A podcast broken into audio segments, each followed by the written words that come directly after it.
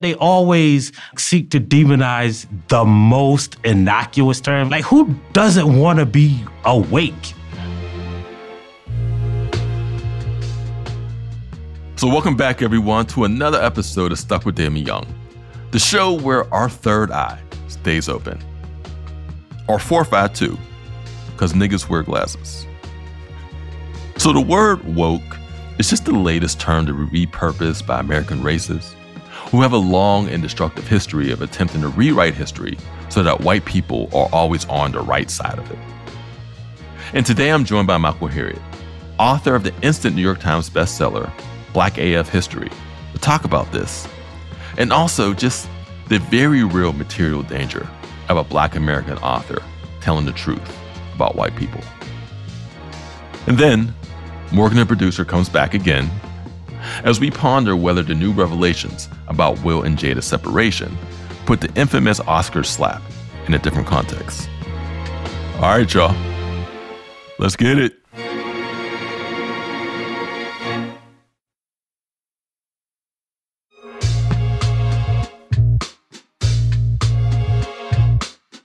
Michael Harriot is a columnist at The Grio and the author of the instant New York Times bestseller, Black AF History. Michael, what's good, man? I'm good, man. How are you? I'm good. I'm good. I mean, we were talking offline about that hoodie. You know, when people see the social video of this, they will get a chance to see the hoodie that I'm looking at right now, which is a black and yellow hoodie with the Wu Tang insignia over the American flag. Well, it's superimposed on the flag where the stars would be. Disclosure back when I was in high school, I wasn't just into the Wu. I felt like I was in the Wu. you know what I mean? Like I had like the fisherman caps, the fatigues, the fucking Clark Wallabies. You know, I used to go to the Army Navy store and buy up everything there. I used to get all the Wu Wear. I wasn't just in the I was in the Killer Army, Sons of Man. you know what I mean? Um, Black Knights of the North Star, Gravediggers. Like I could go down the line, Shaheem. And so seeing the Wu hoodie just brings joy to my heart. So thank you for that. Were you trying to chart a path? Because I think everybody did this when they were young. Chart a path where you could somehow become an actual member of the Wu Tang Clan. Like, like maybe they have open auditions, or they might hear my demo tape and like, you know what? He'd make a good Wu member. I feel like I am like in that ten percent of niggas who never wanted to be a rapper. right? That was never an aspiration of mine, which is crazy because as much as I'm into rap and obviously into writing, but rapping was just never an aspiration of mine at all. Not even like jokingly. Like the hoop thing was, obviously, but rapping, no. So I was fine with just, you know what I mean? I'll, I'll listen to the Wu. I just want y'all to continue to produce music. And I want you to continue to use RZA as the executive producer. and and boom. I was in the 90% of people who was trying to figure out how I could become a rapper. But again, I was probably one of the 10% of people who knew I was never going to play professional sports. So I think it all equals out. Yeah, that's nigga math right there. Yeah. you know what I mean? We just did a nigga math problem. so you recently were in New York City um, to be part of, of like an ideas festival at the Apollo Theater, right? Yeah. And you were on stage, I think, with Nikole, Nikole Hannah-Jones, Ibram Kendi, Ta-Nehisi Coates. Was Ta-Nehisi part of your panel? He wasn't part of my panel, but he was the organizer. Okay. So you had Nikole, you had Ibram, you, who else? Jelani Cobb and Yaba Blay. And what was your particular panel about again? It was about wokeness and like the consternation and the opposition to this thing called wokeness. And basically, we just talked about the title, I think was Why Does Wokeness Upset You? So that's basically what the conversation was about. Well, Michael, as someone who has pretty much been at white people's throats for about the past decade, publicly, at least, how do you answer that question? First of all, there's not like a new movement against wokeness as part of this long movement where, like, I guess if Martin Luther King was alive today, he'd be considered woke, right? They call the woke people the same thing. Like they say it's communists, same thing they call Martin Luther King, right? Mm-hmm. Same thing they called Malcolm X and the Black Panthers and everybody. So, you know, it's just a new name that white people came up with for the same movement that they've started since we were emancipated from slavery, um, whether it was anti-lynching or abolition, even before the end of enslavement. It's always been some version of wokeness that white people were clutching their pearls at and trying to eliminate. So I don't know, because like it's hard to really try to figure out white people um, for me, um, and so I don't try. I think about the consequences of their actions and the result of their actions, mm-hmm. but like delving into the minds of white people to figure out the root cause is something that is probably beyond my uh, pay grade and my ability to do. And to your point, you know, woke, this is just the latest iteration of words that have been twisted and reconfigured, but also a sentiment that has been twisted and reconfigured. Any sort of progressive movement throughout American history has been fought against. Yeah. And fought with violence, not just words, but with violence, with bloodshed. You know what I mean? And this progressive movement today is being fought with words and also with violence, right?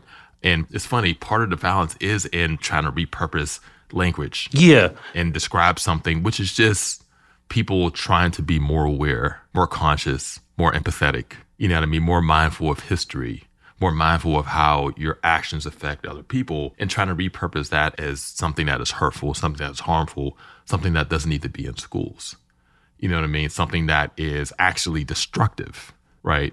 You know, we were both in college in the 90s, and, you know, woke was a term that was used even then. And woke at that time was used to describe people who were like aggressively conscious, almost like a tongue in cheek, like stay woke. Like, oh, yeah, that nigga's woke. You know what I mean? And it was an intra community, an intra-racial term. Yeah. You know what I mean? And it wasn't necessarily describing someone as being like a, a bad thing, but like, okay, this person's a little extra. Yeah. you know what I mean?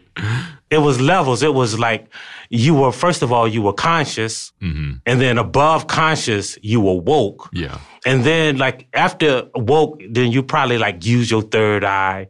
You know, you were careful to make sure that your food was alkaline or was it too much alkaline or not enough alkaline? I don't even know what alkaline means. I, I just know that having too much or not enough of it was like the worst possible thing. Yeah. It'll throw off your third eye, man. Like it'll make your third eye shut. Yeah, when I think of alkaline, I think of batteries.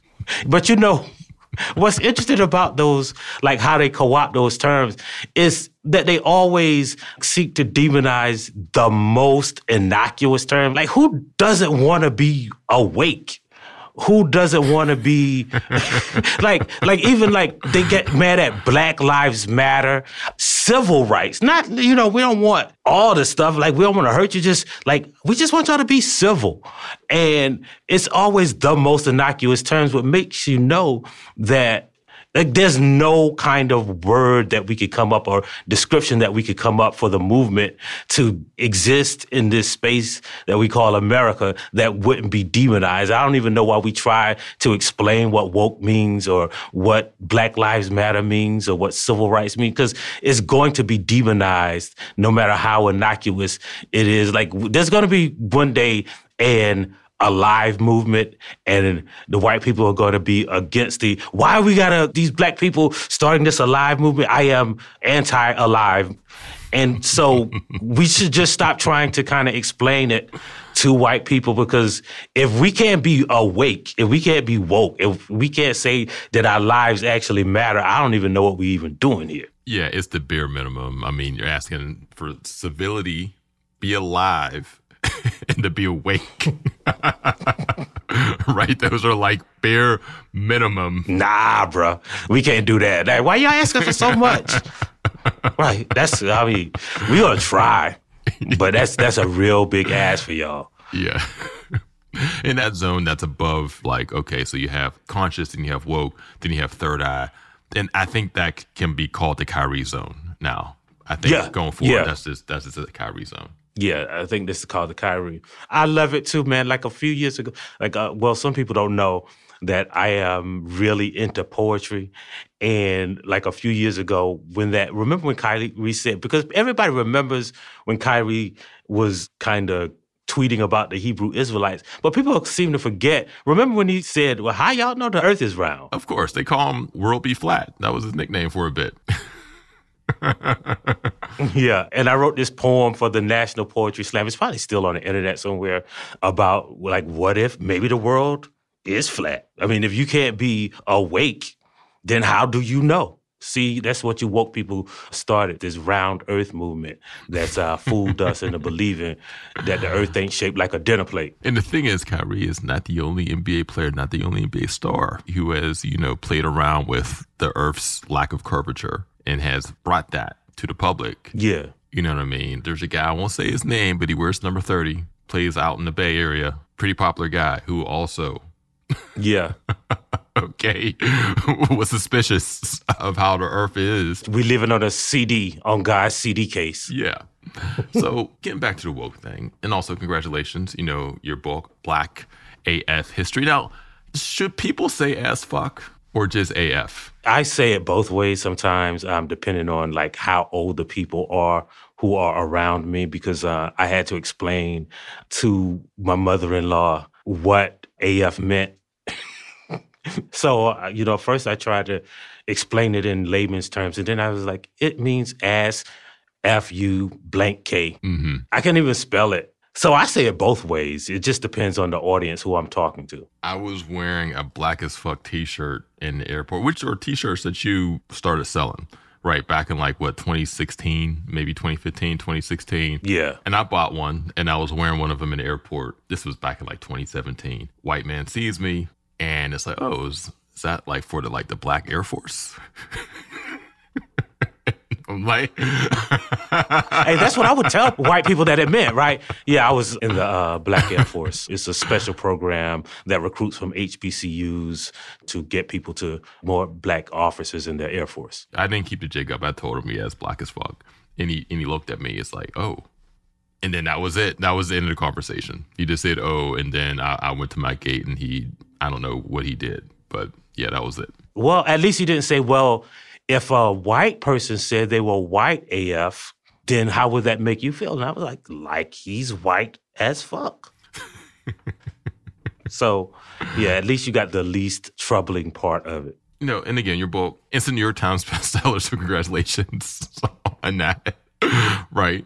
And so this is something that I've been curious about with you. And we've talked about a lot of things through the years, but I don't know if I've had this conversation with you before about Okay, so you famously have these long threads on Twitter, which, you know, some of them go pretty viral. Your book is doing pretty well. And most of the people who retweet these threads, and I'm assuming most of the people who bought your book, although there aren't any like sales numbers I can look at right now, but knowing how the industry works, we could presume that most of the people who bought your book are probably white. Yeah. Right. And most of the people who retweet your threads, you know, in your threads are going at white supremacy, going at white people, but these are white people who are saying, yeah, this is that good shit right here. This is the shit that we need to be spread and retweet and whatever. And so, for someone who speaks so unapologetically about race, about whiteness, about racism in your work, how do you feel about having so many white fans also? Well, you know this, right? Yeah. So, if white people like it, you sometimes question yourself like, wait, wait, what am I doing wrong? Mm-hmm. But, you know, behind the scenes, you always get as much hate as you get as much public love, right? Yeah.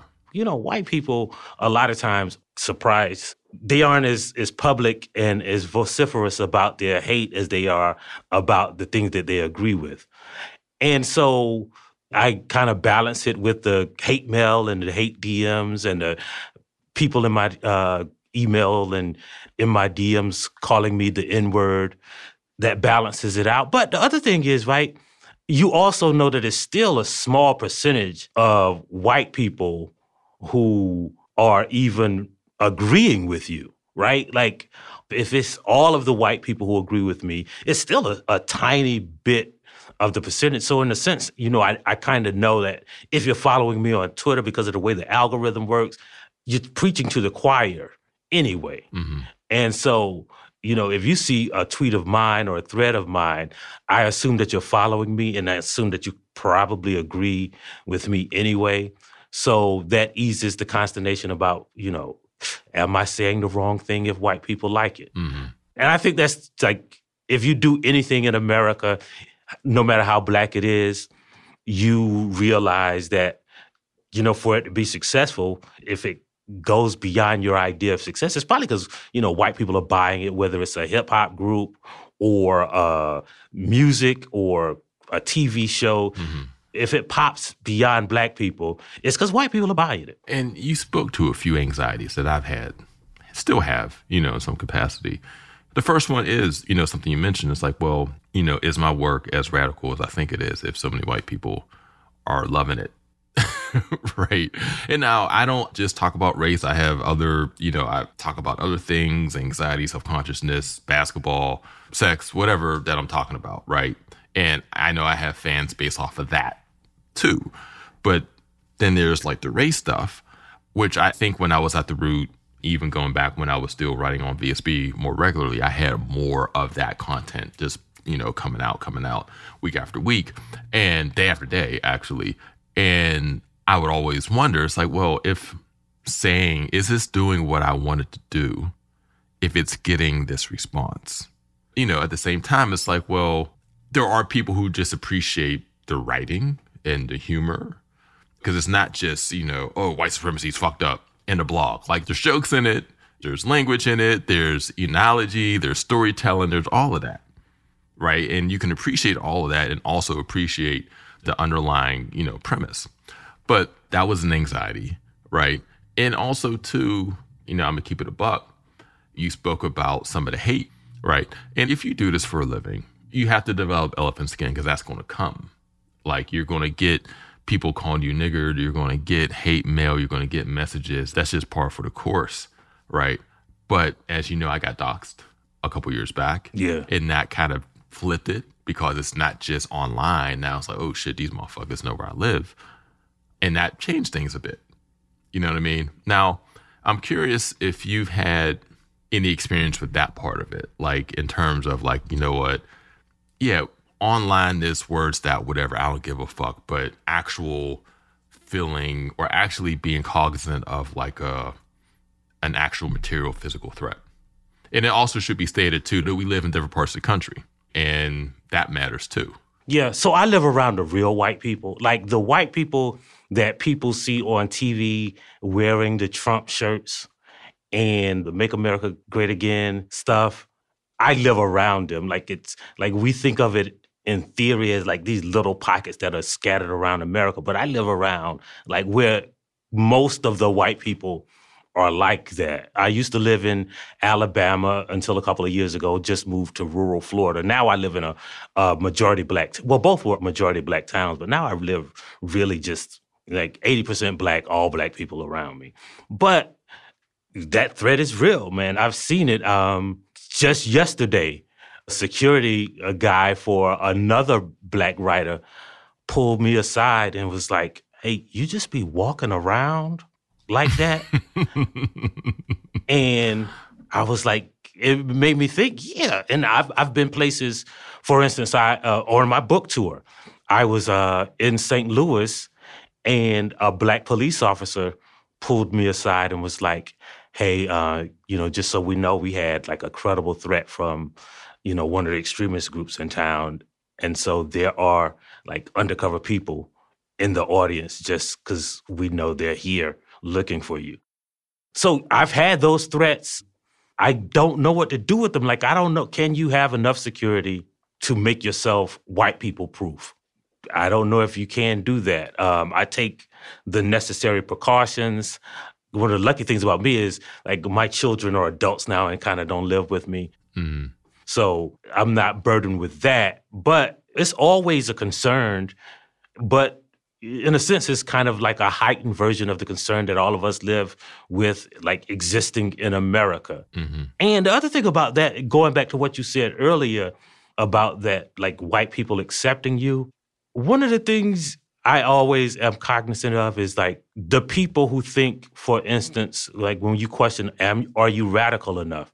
Sometimes the reason you kind of are promoted even by white people is because they can say, hey, here's the radical black guy that I agree with. I don't have to do shit. I just can retweet a radical black guy mm-hmm. and it justifies me, you know, not doing anything, right? Like this is my safety pin. I'm a lot of white people's safety pin because we talk unapologetically. So I don't know, you know, what I could do. I'm not under the assumption that I'm actually convincing white people to change. And I don't know what I could do to stop white people from doing the things that white people have done since the beginning of America. Thank you. Thank you for sharing all that. Because it, it I mean, it's a part of, of this work where you can't pretend it doesn't exist. And it's like, well, if you know that it exists, then it's like, okay, so do you let it affect your work? That does it have even like a subconscious effect on what you write, what you say, how you move, how you exist in the world? And, you know, I, I will say that for like the first few months after the doxx or whatever, it did have an effect on me. If I went back and read some of my stuff, I think that I was writing the same way but I think I was thinking about it differently. And this had happened like right after they had stormed the Capitol. So I'm like, these motherfuckers do anything. and I mean, and that part of it did get to me. I'm not going to pretend like it didn't. And so I guess for you, has getting that sort of attention had any effect on how you feel about your work and, and on your work, on the work that you produce? I think anybody would be lying if they'll say it didn't make them consider how they present themselves and their ideas. But first of all, so I was kind of homeschooled and until I was almost a teenager and, you know, lived in a black community. So I never learned that subconscious deference to whiteness that a lot of people have. So I generally don't know how to do it. And you know this, like, I don't want to say it's hard, like being a janitor or working in a factory, but writing is not easy, right? And then to add another layer of trying to figure out what white people would like would make it even easier. The easiest thing for me is because I don't have to center white people in what I write. My mom used to say this thing, right? Like, it's easy if you just do what's right. Like you don't have to consider all the other nuances and the shades of gray if you just always default to I'm gonna just do what's right. And I think that's what I I generally defer to. The easiest thing to do is just to say what's right and let the consequences fall where they may. So in a sense, I'm choosing the easiest route by not deferring to whiteness. Well, I think the two easiest routes are to do what's right and then to take the Jason Whitlock path and do what's white. right? I feel like those are the two those are the two easy places to go. But even when you do what like what Whitlock does though, you still got to be chose, right? Like so here's a question, you know, I've always thought about. Who are Jason Whitlock's fans? Because, like, I don't think that white people like Jason Whitlock. Like, they're not thinking of him as a, a really interesting thinker, right? I think that most of the people who listen to Jason Whitlock, even though they disagree with him, like who he makes news with and who why he's retweeted and gets on social media so often it's because black people are saying, isn't he stupid? Not white people saying, isn't he smart? Right? And so Jason Whitlock might have a bigger black audience than I have. Right? it, they might be just hate watching him. It's the hate listen. The hate watch, the right. hate listen. Yeah. But when you look at, for instance, who retweets Jason Whitlock, it's probably a bigger percentage of black people than who are retweeting me. Mm. He exists to cause havoc and frenzy among black people, not to like enlighten white people or to present an opposite point of view. He's like He's a chaos agent. He's literally an op, like literally an op. Yeah. He's the definition of an op. What I called him. I called him a, a oxpecker once because an oxpecker is this little bird that hangs on the back of a hippo or a dangerous animal, but the animals don't shoo him away because the oxpecker eats ticks. Mm. So he's an oxpecker on the back of white people who's just eating the ticks. So he makes them feel more comfortable. But he's not an enemy to the other birds or the other things. He's just a friend of the hippopotamus. And like I'd rather be uh, whatever I am than an oxpecker. Michael Harriot, thank you for coming through. Black AF History, Black as Fuck History, however you want to pronounce it, is in stores. Please go cop it, go buy it. Did a tremendous thing and reimagine. I won't even say reimagining history because reimagining makes it seem like you know you're presenting an alternative history when you're actually just like, oh, this is the truth. This isn't a reimagination. This is just almost a reinterpretation of things that have been interpreted, have been fed to us, have been taught to us, but like this is actually what happened and why it happened. Exactly. All right. Thanks again, Mike. Thanks for having me, man. Oh, no doubt.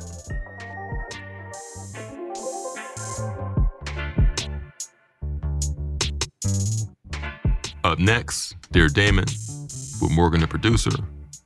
But first, Damon hates.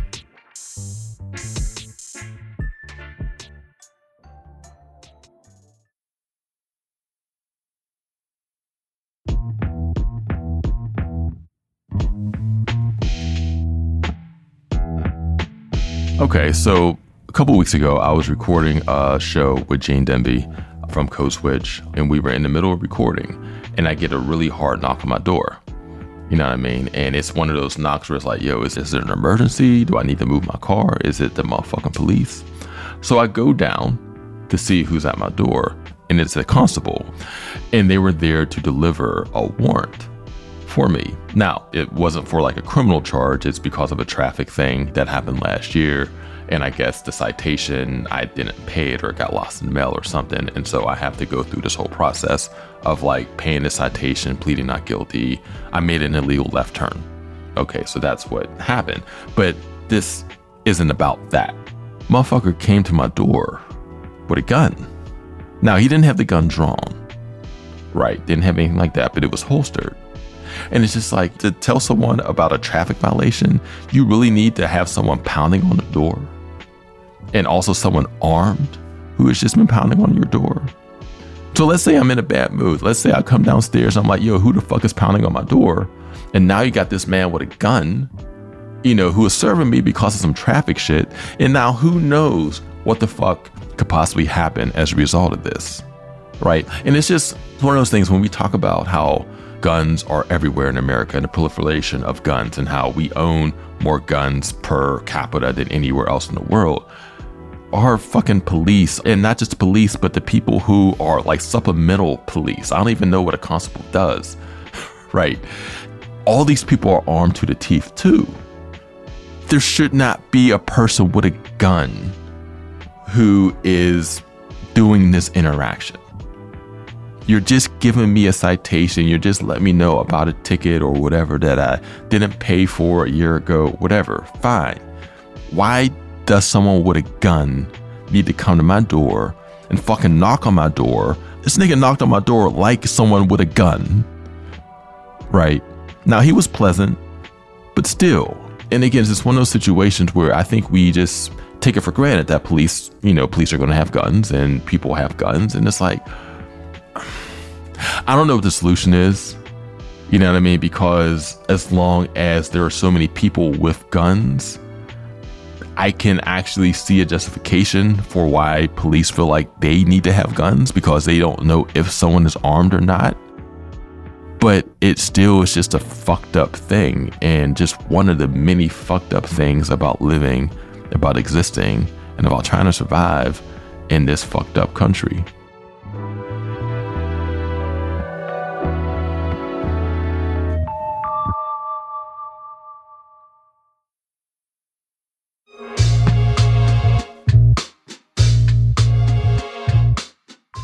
Morgan, the producer, is obviously one of the producers on the show. She is also a gossip evangelist. Um, and we we both want to spread the gospel of gossip. Morgan, what's good? Hello. Do people recognize you as Morgan the producer in the street yet? Are people like, oh, that that's Morgan the producer? No, nobody recognizes me off of my face, um, but people do recognize me, recognize my voice. So they hear you coming. Yeah. Okay.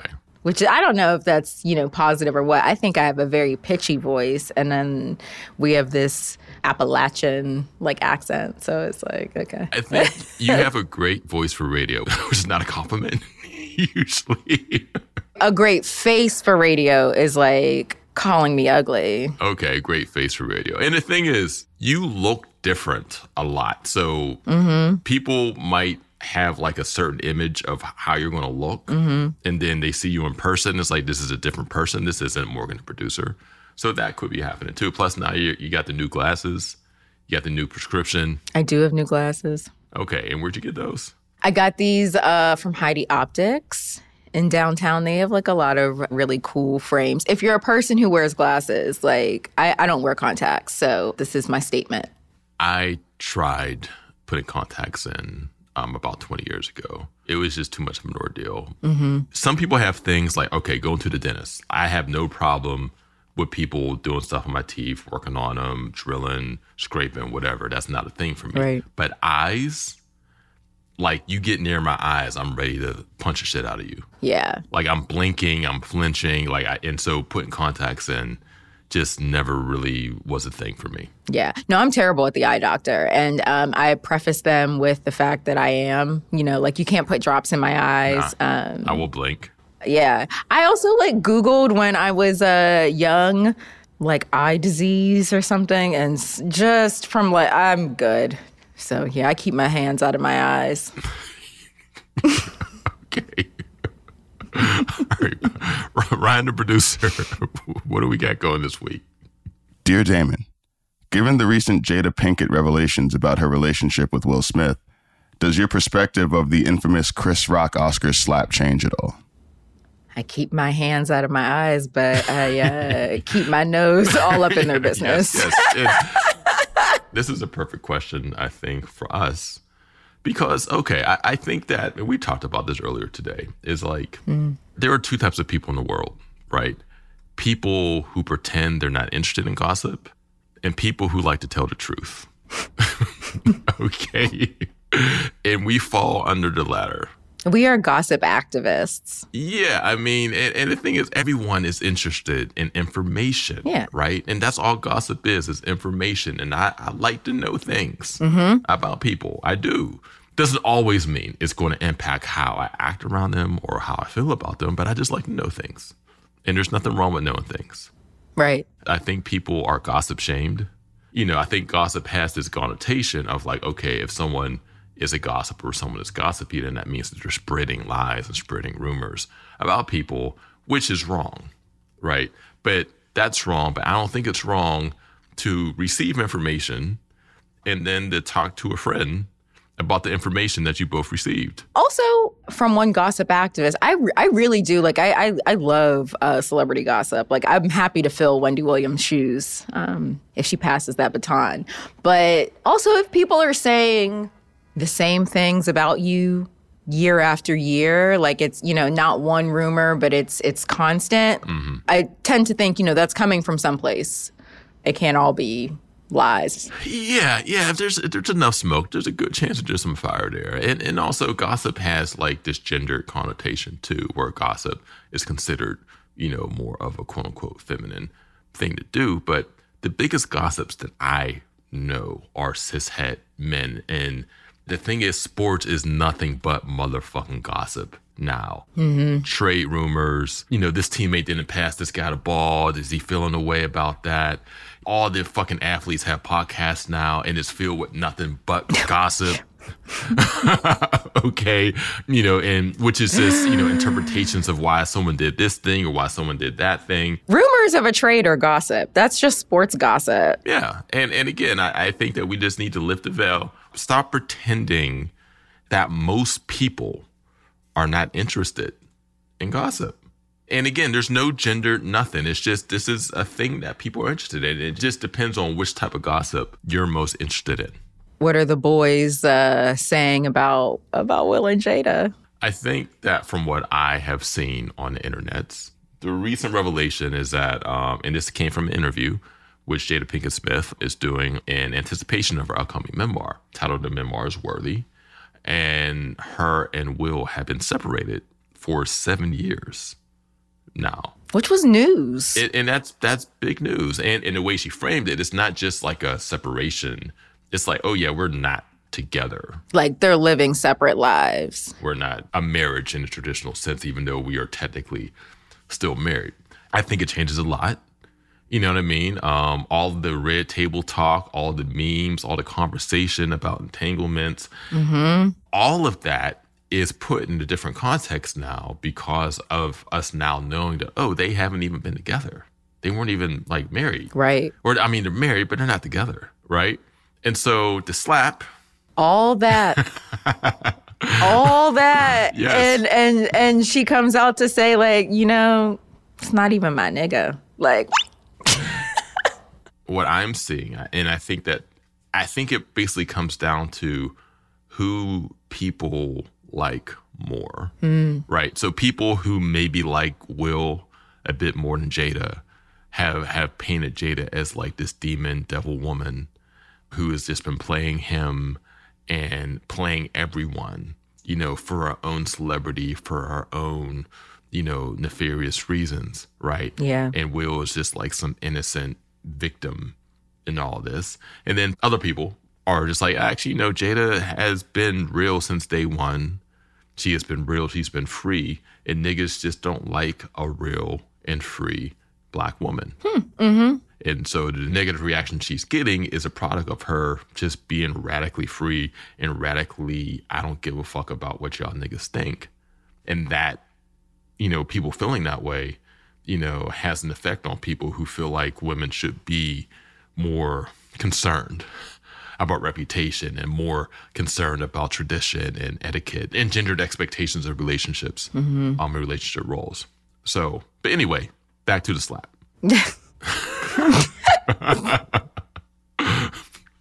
Morgan, has this new information changed how you felt, how you feel, what you thought, what you think about the slap? I think everybody felt the same way. And like, according to uh, Jada's like recent interviews for her like press for the book, um, she said that she thought that the slap was like fake. You know, she thought he was joking until he like started walking back to their seats. And I, I mean, we all thought that. Like, I think we all thought that it was, you know, in some way fake, just because. A bit, yeah, it felt like a bit. Yeah, because it's one because it's Chris Rock, you know, it's Donkey, and then um, also it's no, he's about to play like Martin Luther King Jr., which is It's ludicrous. That's ludicrous. I'm, I'm sorry. I, I'm all for artistic expression and stretching, you know, what you're able to do and what you can and can't do as an actor, as an artist, but that's that's ridiculous. that slap is what got him here. He's probably like, you guys owe me because you didn't protect me from Will Smith. You're giving me the role that I need. Um, so the things that she has revealed has been that she thought it was a bit, like we all did, and then too that like at some point in the past, you know, decade since they've been maybe separated, that Chris Rock has hit on her. And Chris Rock has been single, you know, so mm, able to do that. But, you know, so it's kind of giving a lot more context to things. But if you're separated and you have been for, you know, the better part of seven years, I don't understand the motivation or energy behind it because this might be information that's like news to us as the public. I think we all knew that they at least had an, an unconventional marriage, but Yeah. it might be something that the people, you know, in Hollywood, like who were in this industry already knew. So I wonder if he was like really out of line. I guess I'll have to read the book. It's funny because again, I do think this information, some of this context kind of does change things a bit in terms of how how I feel about the slap and how I felt about the slap, and et cetera.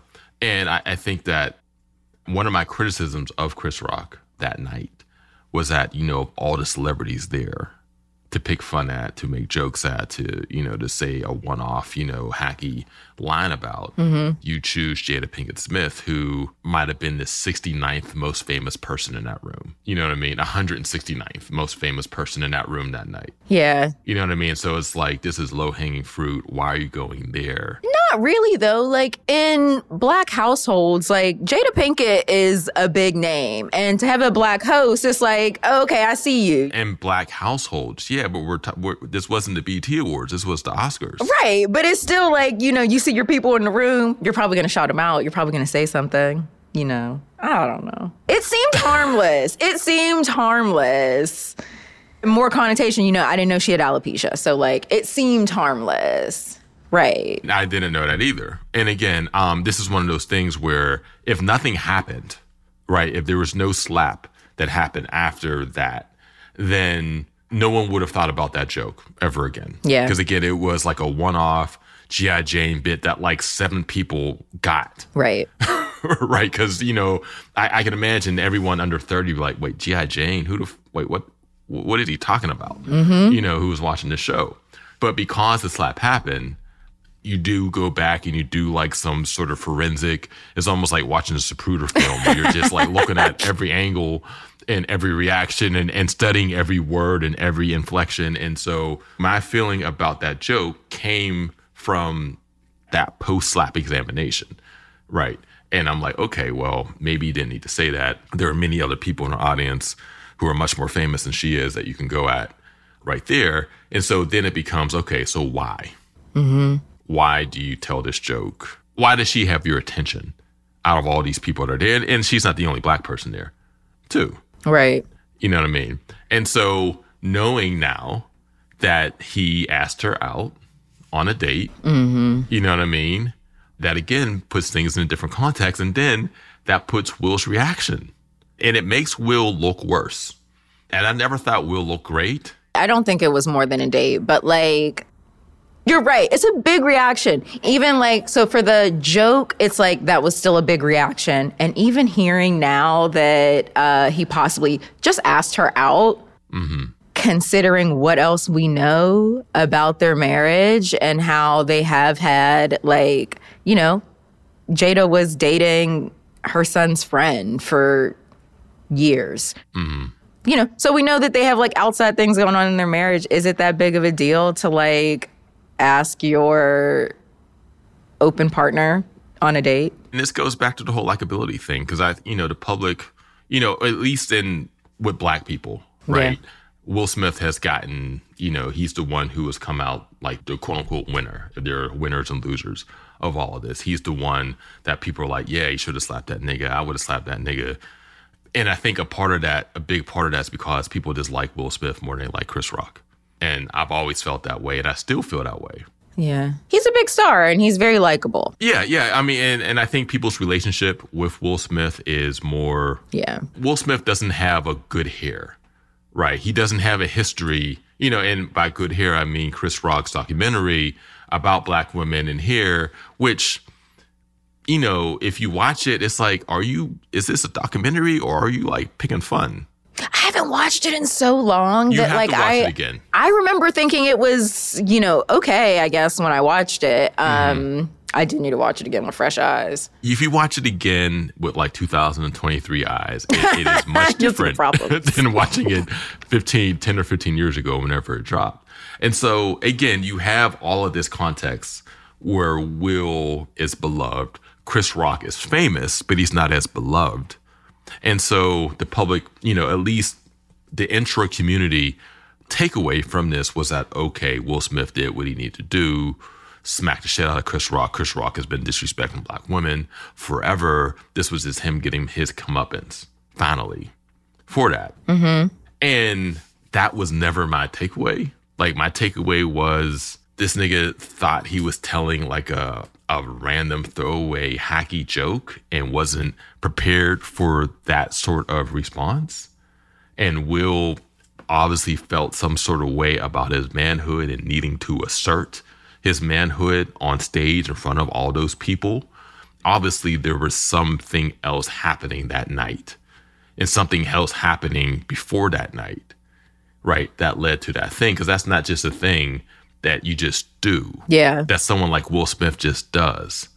You know what I mean? And so, does this new information change anything? Yeah. yes, it does. Yes, it does. And again, it doesn't change a lot right to me but it just it, again it just adds more context yeah and it doesn't make will smith look better and and again i'm not a person you know i we started this off by saying that jada pinkett smith is you know, people feel a way about her. I don't, I don't at all. I think she's just doing what she's doing. She's trying to live life like everyone else. She has a you know, a non-traditional relationship. She just happens to be very famous mm-hmm. and in a non-traditional relationship. But I don't think that she is any sort of villain, any sort of antagonist. I think this is two men who, you know, are having a fucking pissing contest, and you know, we sided with the one that we love a bit more. I yeah, I guess my view on it is that you know you never know what people's motivations are for um, you know why they're still in their marriages. Like we have our separate asides like outside of this, you know, talking about that and the the severity, you know, that comes with like getting married. And there's a lot at stake, you know, I'm sure, if they were to get divorced. And and really I think a lot of that has to do with like their image because really and truly like I think Will would probably be I, I, think that would be a bad look on his image because we do view him as so wholesome. Um, but then I just think too that like we have them lumped in together like as this family unit, and um, yeah, I'm sure that they're together for a lot of other reasons. Besides, like, well, you know, we have kids, and you know, I'm I'm sure Yeah. that their relationship works more on like a business level than romantic, And it's funny, like you mentioned the wholesomeness. if you know what I mean. You nobody can see that, but it. yeah. Um, the, the wholesomeness is something that has been a part of Will Smith's the image that has been crafted, it's been created, and I think that that actually has hurt him as an actor, really. Where you know he's obviously you know a tremendous star, has starred in you know so many you know numerous blockbusters, made tons of money, mm-hmm. whatever. But there's an edge genius that I feel like he has always been lacking.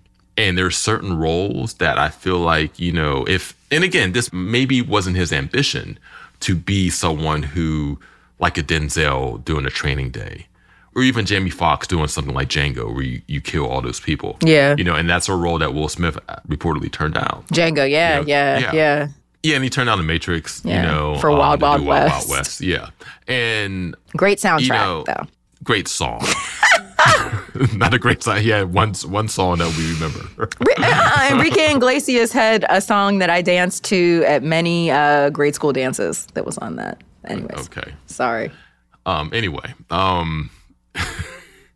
Will Smith has this wholesome image, and you know, and I guess the marriage was a part of it. You know, the family man, whatever. Yeah. And I feel like, and again, I don't know if these things are even connected. It might even be irresponsible to try to connect them. But I think that maybe like if he, I think the lack of transparency, right, in terms of like, okay, there are some people who have relationships, married, you know, people who are in the public eye who are married, but keep their marriages out of the public eye. Yeah, So we don't speculate. I mean, all we can do is speculate on them because they're not giving us nothing. right. And so for people, for people like Will and Jada who are giving us stuff all the time, mm-hmm. you know what I mean? I feel like it might have been better for him, not just relationship wise, but maybe even career wise too, if he would have given us the actual truth. Yeah, like you're giving us all the shit, so why not just give us the real? If you're already going to give all this to us. You know what I mean? Like, why are you going to give us a performance? you're- I of feel like you're- a but what do you- performance of perfection? What do you think he's supposed to be giving us? I don't know how that looks, mm-hmm. but we know. but I, I don't know how that looks. It- Yeah. but we know now that the, the the image that they have been projecting for for at least the last seven years is not completely true.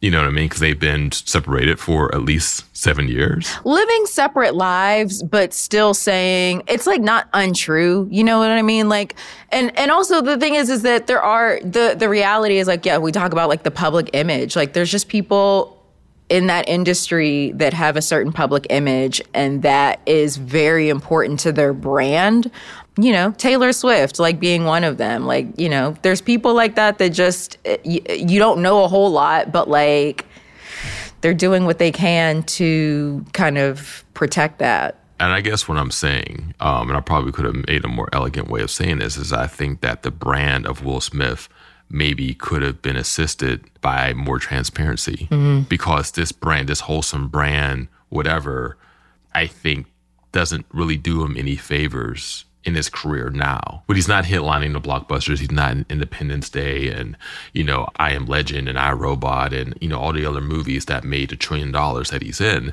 And so he's trying to do the more prestige things. And we're still looking at him as, oh, this is wholesome Will Smith. I don't believe you. Mm-hmm. I, I just don't, I don't believe you. And now, part of that, you know, some people, we could make arguments or whatever about a person's acting chops. But I think that this 30 year long creation of this wholesomeness mm-hmm. does affect what we see or how we feel about him when we see him on screen. Yeah. Right. And again, I just think that it's it's one of those things that doesn't do him any favors. And, you know, we just mentioned Django and how he was up for that role. And I'm trying to imagine Will Smith as Django. And I, I can see him as Neo. It would be a different movie, but I can see that. I can't see him as Django. Mm-hmm. I can't. I, I just can't see him with that edge that Jamie Foxx has. You know what I mean? And how much of that is due to this performance that has gone on for for decades. Yeah.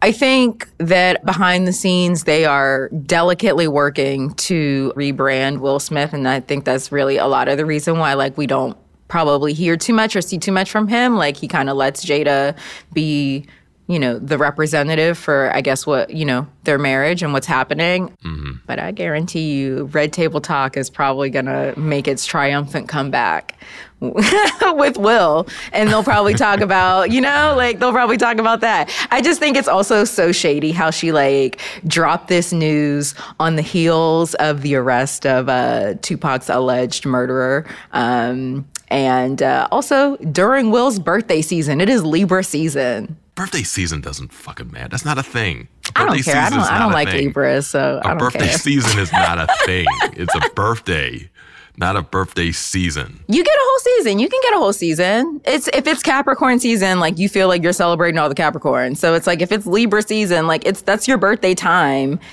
I think it's messed up, but I guess the thing is though something like this something like this interview this book books are in the works years in advance. Yeah. You know what I mean? It takes a long time to lead up for a book, long time to promote a book. And so this is I'm 90 Who, whose idea was it though? Sure Who, whose idea was it though? Not but uh, that takes time, but to come out with it and to do your press, that takes uh, okay. Well, if the book is actually being released, then the press was probably already scheduled. The press was all, probably already, you know, decided before these Damon, you know, she could have said she could have said I don't want this book to come out around my husband's birthday. That's all I'm saying. I don't think anything negative of Jada. I have Virgo placements too, but I, that's all I'm saying. and the thing is, I think you said this earlier too, is that they have been in cahoots. Like this is definitely like a team. Mm-hmm. You know what I mean? Who have you know taken great pains to promote a certain image, to release, you know, whatever they release, to to show whatever they show. So there's no doubt in my mind that Will It's mutually beneficial. Yeah, there's no doubt in my mind that Will didn't just know about this book release, that he has been there every step of the way and okayed it. Like they, you don't do a thing like that if you're people like this without at least uh, Libras with the do. partner. Libras do. Libras do. Okay. somebody will somebody will resonate with that. Um, Libras do though. They would do that sort of thing and let you know like, oh, it's okay.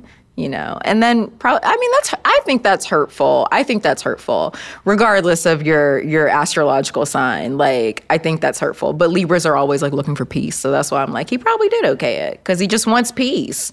And uh, I don't know what to say about Jada. So to answer the question, to get back to the question that we were asked. yes, the slap, this new information does change things. Now, again, it, it adds more context. Context matters. I like context. I like information. I like knowing things. Mm-hmm. As a person who likes to know things, I love Jada Pinkett Smith. That's his team you're on? I'm on team information. That's whose team I'm on. I'm on team gossip. I'm on team context. I'm on team information. Everything else That's a cop out. Doesn't matter to me. I just I just I just want to I just want to know things. I just love new information and love knowing things. So so boom. That's whose team I'm on. How about you? Uh, you know, I'm team Willow. I really like her music. Uh, talk about I'm on the side of the Shut- shut kids. fuck- no, stop it, stop it. No, the no, no. the You can't. You can't say I copped out. You you cannot call me a cop out and then choose Willow fucking Smith. No, no. You can't do that. if I'm choosing a better, not cop out answer, on a really toxic side, I do have to side with uh, Jada. I don't know anything about their marriage. And so, therefore, I just want to say that, like, what she's done has been okay with them. And, God, I'm a, I'm a girl's girl. So, I also want to give a quick shout out to uh, Chris Rock's chin. that has been the strongest entity throughout this whole thing. Because again, he got smacked by an in shape 6'2, 220 pound man who had a head start and he just took it. He just ate it. Didn't fall, didn't stump, barely stumbled. So Chris Rock, you know, could have had a career as a boxer maybe. doubt it. With a, I mean, with a chin like that, you got to be able to take a punch. And Chris Rock definitely showed that he could take a punch. so yeah, information and Chris Rock's chin. That's whose team I'm on. Okay. And again, I, I'm Just nobody, just nobody's on Will's side. Wow. Yeah, I'm not Team Will. Right, I'm, I'm right. not. I'm not Team Will in this. So if I were, I would be Team Jada also. Yeah. Um, but I'm, I'm definitely not Team Will. Yeah. Yeah. And you know why? Because he's a Libra. Morgan, the producer, thank you um, for coming through and um, Of course. Thank you for having me. sprinkling your astrological insights on this podcast. someone has to uh, spread the the Libra slander, and and uh, this today I was nominated. So Yeah, and I'll let you go. I'll, I'll let you go. Continue your day. Go stare at the stars, and you know, come up with some more shit. thank you. All right.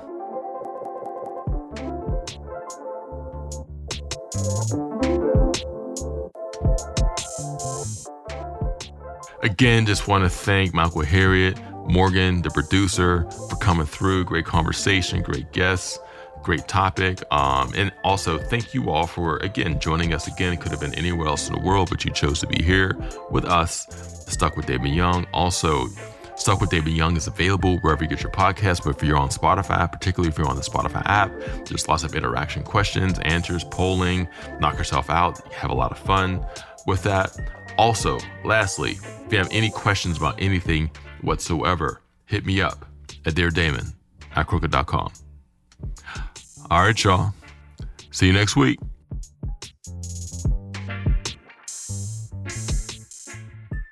Stuck with Damon Young is hosted by me, Damon Young. From Crooked Media, our executive producers are Kendra James and Madeline Haeringer. Our producers are Ryan Wallerson and Morgan Moody. Mixing and mastering by Sarah Gibble Laska and the folks at Chapter 4. Theme music and score by Taka Yasuzawa. And special thanks to Charlotte Landis. And from Spotify, our executive producers are Lauren Silverman, Neil Drumming, and Matt Schultz. Special thanks to Leslie Guam and Crystal Hall Stressler.